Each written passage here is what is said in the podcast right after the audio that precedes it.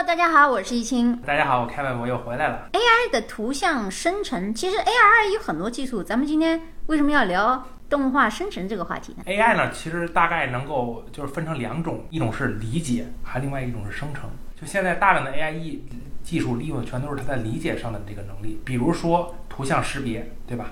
人脸识别，就是说我能识别出，哎，他是小明，他是小小乙，他是小丙，这是一种理解的能力，就是我能给你一个图像或者给你一段文字，你能不能理解它的内涵？另外一种叫做生成，我想象中小明应该长什么样？比如说头大、微胖，然后戴个眼镜儿，那么机器就给你画一种他想象中的小明会应该长成什么样的一个状态。哦，实际上今天咱们聊的是后者这个问题。对，就是前者已经有大量的应用了，对吧？比如说咱们看到的就是这种，就包括咱们那个马路上经常看到这种现在的高高就是识别摄像头啊，这些都是前者理解。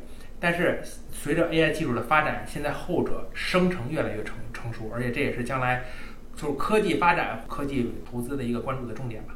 那么现在通过文本描述，然后再生成图像的这种人工智能程序，基本上是在哪些公司？主要的公司有 OpenAI 的达利这这一系列模型，达利一和达利二，主要是以达利二为主，因为达利二就是说达利一还不是很成熟，达利二真的是一种有给人非常有经验的感觉。还有另外的就是 Stable AI，Stable AI 这是一个就是说一个独角兽了。然后他们现在做一个 Stable Diffusion，那么大家如果是能够接触到啊，就是一些外网的话，你们可以直接就可以利用，就可以去试一试，找到 Stable Diffusion 去去玩一下这个模型。另外一个就是现在的未公开，但是技术最强的就是谷歌的 Imagine 还有 Party 两个模型，就可以简简单讲一下这个 A OpenAI 这个这个公司的背景吧。A OpenAI 和谷歌的人工智能部门就是世界上做人工智能最领先的两个机构。OpenAI 的是谁创立的？OpenAI 创立者是现在很火的一个人，叫伊隆马斯克。他当时认为谷歌，尤其是谷歌的谷歌大脑和谷歌的 DeepMind，就是就是咱们了解的做 AlphaGo 下象棋那公司，他们对于人工智能的研究将会毁灭全世界。所以在他的倡议下，当时成立了一个非盈利机构叫 OpenAI。他倡议就是说，把这些人工智能的技术能够就是说更推广化，然后能够公开化，这样呢能够防止一家独大。然后造成这个世界最后被 AI 控制的这么一个结果。当然，这是他的一个出发点。这个公司已经是现在是可以说是 AI 研究界的领先者。嗯，怪不得有时候那天有人问伊隆马斯克说：“你能不能让人长生不老？”他笑笑，他说：“我能，但是由于我们现在这个人啊老了以后容易混沌，所以不希望产生长生不老的东西。”哎，这个名字很有意思啊，它的叫做达利 E。二代这个 E 啊，好像是讲以前叫瓦力 E，是叫《机器总动员》的这个沃 E 吧，是这个意思吧？好像是对，根据《机器总动员》的这个电影里的一个角色，两个胡子翘的那个达利啊，原来这个名字两个人是有关联的。所以我觉得他这个名字其实起的非常好。比如这个萨尔罗·达利嘛，他是一个就是超现实主义画家，他的一个特点就是说他做梦，他想象他就画。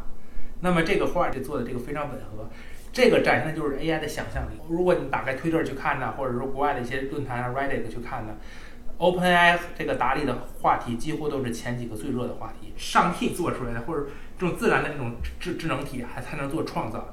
但是现在似乎技术进步的支加持下吧，这个机器也可以做到一个非常惊艳的一个效果。如果大家去 Google 一下的话，达利一二的泰迪熊，大家可以看到。他画了，他这个不是画啊，就是用的 AI 的这个人工智能画出来的两只泰迪熊在海底在敲键盘的这么一个动作，这是完全是通过想象原创出来的。呃，什么意思呢？一会儿给大家解释。就比如说，我说，请你画一个戴着贝雷帽的高领毛衣的柴犬啊，大家去看一下啊，这个是达利二代就有自动生成，生成时间有多长呢？非常短，三秒就可以。如果大家有兴趣的话呢，可以到网上去找关于 AI 的。软件啊，你就输入 AI Image Generator，然后你就找一下，是不是可以试一下？我们想想做一个广告的文案和文创，我一般要一堆人，要五到十个人，甚至于一天一夜都不要都算短的，有的时候三天三夜都不能画出一个特别好的、有创意性的文案的配图。那么现在其实你只要输入一段文字，不管是英文还是中文，机器都能识别，都可以在三秒之内给你画出一个原创、跟别人与众不同的。这么一个图像来是这么回事吧？是这么回事儿，而且更有意思的是，说现在就是公开这些模型呢，都是它是什么呢？你是给一段文字描述，然后再根据这段文字描述去生成图像。如果咱们就是说回到我刚才讲的这些问题，AI 是分成两种的，一种是理解，一种是生成。如果现在来说，那么它这个生成的地点展示，就是说我比如说有现在我各种文案，对吧？我想到底这个我的我的公司核心价值是什么？然后我公司想做什么？他只要把这些大量的这种非文本数据输进以后，它可以理解，它会生成一个图像，就针对你想要的情景、想要的状态，给你生成一个完美的。它不但是给你画画画，还可以把整个的这个相当于的规划给你做出来。嗯，我觉得这个对 N NFT 也是一个冲击。以前 NFT 的时候，一个专业的画家或者说是搞插图的插图师画一个 NFT，就算他用软件啊，咱们不说他原创用手，咱们用说用电脑或者用 iPad 各种软件去做的话，至少也几个小时吧，这总归是要有的。那么现在的话，哇，这个软件只要几秒钟就可以造出来。我试了一下那天。真的是可以画到，哪怕说画一张素描，或者说我请你画一个印象派接近莫娜的油画，哎呀，画的真的像，但它不是莫娜。然后我说换一个古典主义的肖像画，哎，女性，哎，定义为十几岁、十八岁，哎，画的也挺像，但它也是一个原创，哇，这不得了啊！怎么说呢？这是我的吗？是我的版权吗？这个东西也对如何去定义版权造成很大冲击。那么首先来说，机器人有没有版权？就是以前认为人只有版权，那现在机器人也会创作，那这个这个版权属于谁？是我的创作者，还是我的这个公是是我的这个机器模型提供的公司？同时，这个就是说给大家讲一下这个背后的原理是什么。背后的原理就是说它有一个就是模型，然后在训练这个模型，它需要大量的数据。那么 OpenAI 和 Google 他们做的这些事儿什么？他们他们就是把这个几乎全世界，就是说互联网上所有的这种图字文像的这种对照的这种这种图形全部扒下来。然后用它用这种相当于五个 billion 五十亿的一个文本文本素材库去训练这个模型。那么现在就是非常有名的这个素材库叫 Line Five Billion。它那这里问题就是说这里图像有大量的呃，就是说给艺术家做创作。那我通过这个艺术家，我我用你的这些呃创作的文本，我去学习，最后跟你竞争，我是不是已经对你侵权了？第二来说呢，这个这个机器有记忆性的问题，就是说比如说我说我画一个像达利风格的一幅画，那么他画的非常像达利。但是这时候，如果说一个现在还活着的艺术家，对吧？他的这些文本或自己的是专利啊、商标的这种这种注册，那么我如果用那个文本生成非常接近他的风格的画，或者甚至有一部分就是复制他的画，那这东西是不是也属于侵权？如果侵权了，那哪个哪个公司来负责？这个社会现在已经产生很大冲击，因为就是很多的，不可以说很多吧，但是已经存在了一些艺术家发现。这些机器生成出来的图像很接近他们曾经画的一幅画，嗯，他们认为对他们的这个整个的这个创作权是一个侵犯。因为你刚才说到一个几百亿的这个数据，我刚才查了一下，呃，达利二代的他们那个基于生成是两百亿。哇，这个数据这么大，本身你刚才讲到机器它有记忆功能，那么数据记忆以后，即使我们是重新创造，那么重新创造它其实也是在收集数据的基础上进行了重新创造，所以这个里面究竟这个版权算是它记忆里面的版权，还是我们重新创造的版权，是有这么一个争议。但问题是，你没有发现，由于它的速度快，创造力这么强，这会造成很多人失业哦。对，就做成这种设计大规模恐慌和大规模失业的问题。同时呢，咱们也可以回顾一下这个互联网的发展历史嘛。如果你咱们看，就是说，当然现在讲互联网一点零、二点零、三点零，咱们就可能不是严格对应，咱们可以讲一下它大概的脉络。就一上来的话，那么就是我做网页，就是说，比如我像做这种幺六三、新浪或者美国的这种雅虎这种网页呢，它是一个相当于是个动静态网页，对吧？它其实就相当于那种过去的报纸搬到了网上线上，就是说我所有的版面的排版，包括我所有的文章，都是我专门请的编辑来写的。那么我，那么我客户做的只是什么？只是去点，只是去观看，这样来说是一个单向的一个东西。就是我作为一个用户，我永远是在读网上的这么一个中介。那么到了谷歌，到了亚马逊，或者到了这个 Facebook 这个时时代呢，那它它就不一样了，互动性更强。每个人其实都是这种文案或者这种内容的创造者。对，比如咱们现在很火的抖音，那么抖音这个团队，它就不再会有这么多文案的团队，它更多的是把这个架构做为好，让你很容易去上传一个。拍这小视频，对吧？甚至这个小说你自己有一套，它有一套文本编辑的素材的这种工具在这里，然后你还能通过自己发明的这个文本小视频或者自己发明的发的这些东西去赚钱。那么每个人都有可可以是视频创作者，所以它的互动性更强。他就把原本这个创造从很中心化，它变成一种更去中心化一种状态。嗯，包括 Wikipedia，你可以编辑一个人的信息，如果出错还可以引证。包括 Google 翻译，你会发现，哎，这个词不对。翻译成中文不对，你也可以编辑。编辑完以后，如果认证觉得你的翻译比他的好，也是可以。这就是参与性。对。但到了三点零以后，当然咱们不去定义三点零定义，但实际上到了三点零的时候，就已经是去中心化了。对，它的这去中心化指的是，就以前我比如说我所有的这种上传的视频或者上传的文案，那么所有权属于公司，它还是有个中心化的，比如说就是我赚的钱，对吧？它是比如说 Google 有它背后定价模型，或者是 Amazon，你比如说我在这开一网站，它有背后定价模型，那它未来是就是说这家公司你不断的是这个文案，你是文案创建者，你就是它，你就是它的股东，你有它的拥有权。这个就是说我对我对于三点零的一个一个浅的理解吧。因为你现在来说，我虽然是我作为一个小小网民，我虽然是就是比如我开个 YouTube 对吧，我开一个账号，我虽然是创造了，但我不应并不应用这家公司。那么三点零来说，我对这家公司的就是说这种 ownership，就是说我的这个拥有权是更是是更分散化。嗯，这是对他的一个理解。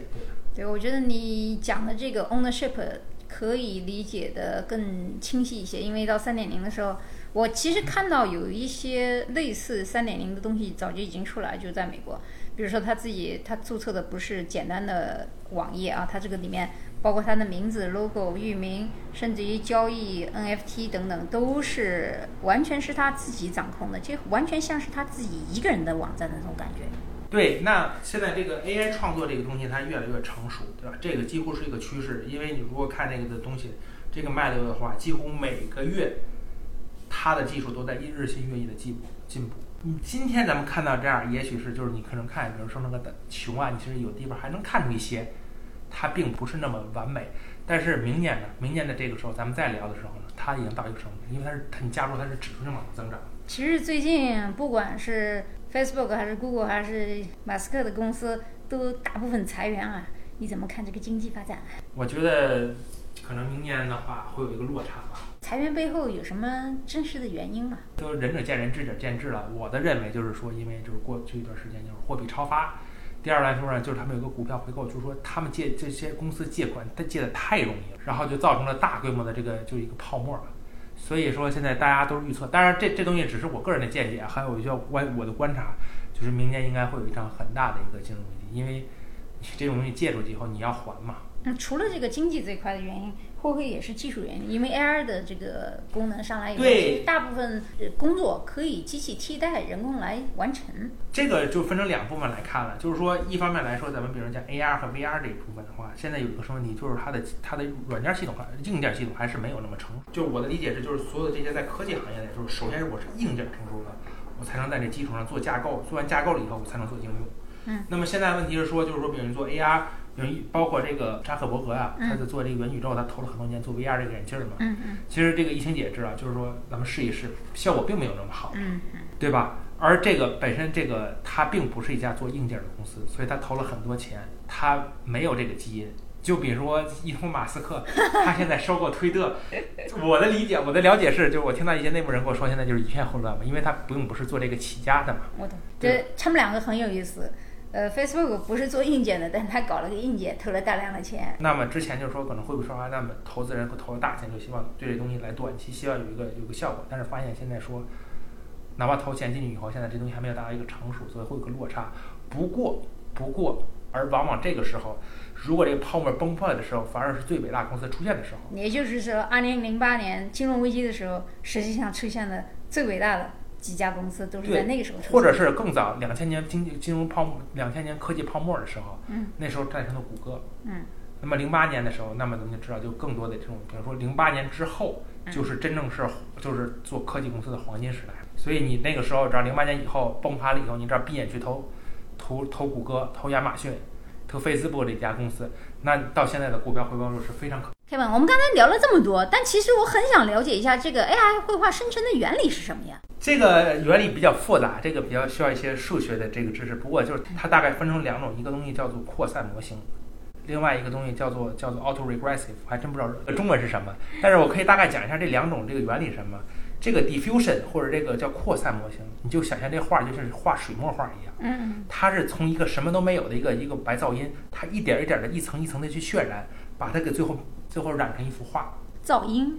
对他就是先画一张白纸，相当于他他随便先画了一张白纸，嗯，然后他不断的去渲染这幅画，一步一步的去去渲染，最后给渲染成了一个就是这个一幅完整的。所以说，做做传统做计算机视觉的人非常喜欢这个，为什么？因为世界是连续的，所有的画，你看你画的画啊或者什么的，它是它是个连续的认知。嗯。那么另外一种，就刚才说那叫 autoregressive 的嘛，我这个还真不知道中文是什么。他是认为什么？这世界上是是图像化，是是符号化的。什么叫符号化？那么他画一个熊，他是先看了这狗，他认为狗会画什么样，然后熊会画什么样，所以它是一个一个一个非连续输出的。为什么呢？这个做扩散模型，往往是一上来它原本人是做做本身就是做图像的，而做最后那 auto regressor 一上来是做文字的。人理解文字、处理文字信息的时候，它是非连续的。比如说我、你、我、他这三个就是三个不同的这个这个 symbol，就是不同的符号。那么，但是呢，人看到这个东西的东西呢，光和影，比如这边是反光，它是一个连续的，它有整体感。绘画，你刚才说绘画是连续性的，但是 auto regressive 是不连续性的。对，auto regressive 中文叫自回归吧，但是这个也不是，其实也不是很很直观。嗯。那么自回归什么呢？就相当于写字一样，我写字的时候，我先写一个字，我再写下一个字，我再写下一个字，再写下一个字。他画画也是这样，他画画是先画一笔，先把一个细节画好，再画下一个细节，再画一个下一个细节。它是从细节最后推堆堆到了整体。那么之前那扩散模型是什么呢？是我整个一张纸，我每个都先画一小点儿，然后我每再画点儿，我再再深入的画，我再深入的画，所以它是整体感是它是啊，我明白你的意思了。这个在我们的绘画里面呢，一个叫整体画法，一个叫局部画法啊，画画的人都懂。对，就比如说，有的人本来画脸应该先画脑袋、头、三庭五眼，结果他从细节开始先画眉毛，或者把眼球先画好、定好位置，然后其实，但是会画画的人都知道，即使这个人他只是画了一个眼珠或者是一个眉毛，但他心中是有轮廓，是有大的轮廓方向感。所以就是现在很难说哪个更好，哪个更坏。嗯，现在讲的是扩散模型可能更好，因为它它它在小的这么一个就是说。模型相对恰当的情况下能达到一个同样的效果，但是我们不能忽视，就是你很多人就像莫娜姐一样，很多人画细节的时候，他已经有大轮廓了，嗯，对，所以他也不能否认这一点，啊，对，是方方法不一样而已，方法不一样而已，嗯，所以这是这两种主流的方法，一个是先从总体入手，但是我也担心啊，将来的话，这画的那么像，万一把两个人画的跟照片一样，这个照片就是比 PS 还厉害，这就对，所以这也是一个现在这个对他一个非常大的伦理上和政治上，因为我画画不但可以画的很像达利画画，我也可以很画的像照片。如果我比如说画一张照片，比如说川普和特朗普在哪里秘密握手，对吧？嗯比如说或者乌克兰战争的时候发生某些图像，嗯。现在在某些程度已经是可以以假乱真了。那么如果你明年的时候再看的话，它技技术继续进步的话，那几乎已经是大公众是没有办法分清哪个是真哪个是假。而且现在咱们说的是图像生成，对。它将来可以生成视频，生成语音。甚至于三 D 印刷，现在已经可以生成摄 3D 和视频了，只不过它效果没那么。那个电影《油泥地带》里面就有三 D 印刷的三 D 印刷米出来的，我在美国好像也看过有那个三 D 印刷出来的蛋糕，但是我别的没看见，因为那个电影也许比较超前。当然我在网上看到一些啊，哦，对，嗯，就美国这边有有人那个坏人，他拿那个三 D 去打那枪了。所以我当时看到那个电影的时候，我还觉得耶。它这个应用的还挺厉害。当然，这个和 3D 又又可以结合在一起哪里呢？因为 3D 印刷这东西它不太受这种平面或者是曲面的限制。对，是。就比如说我以前做这个所有的，比如说我做一钢钢体，我必须是直的，嗯，或者我必须是椭圆的，我必须是可加工的一个面儿。但是我如果是个 3D 的面儿，我就可以打成任意形状。但是，而且这个如果是 AI 生成的东西，AI 生成它可以找到最好形状。它虽然不是人生成，因为人一般只能画直线和和圆，对对对对对。它可以生成一个非常巧妙的一个形状，然后这时候 3D 就能打印出来。哇！那如果把这几个技术结合在一起，我觉得就很有看点。所以我认为未来十年是人工智能生成的十年。今天呢，我跟 Kevin 呢给大家介绍了一下 AI 的绘画生成，但实际上呢，我们也谈到一些科技进步以及经济，包括我们对未来的一些看法和探索。希望这期节目给大家给予帮助。好，我们下期节目再见。再见。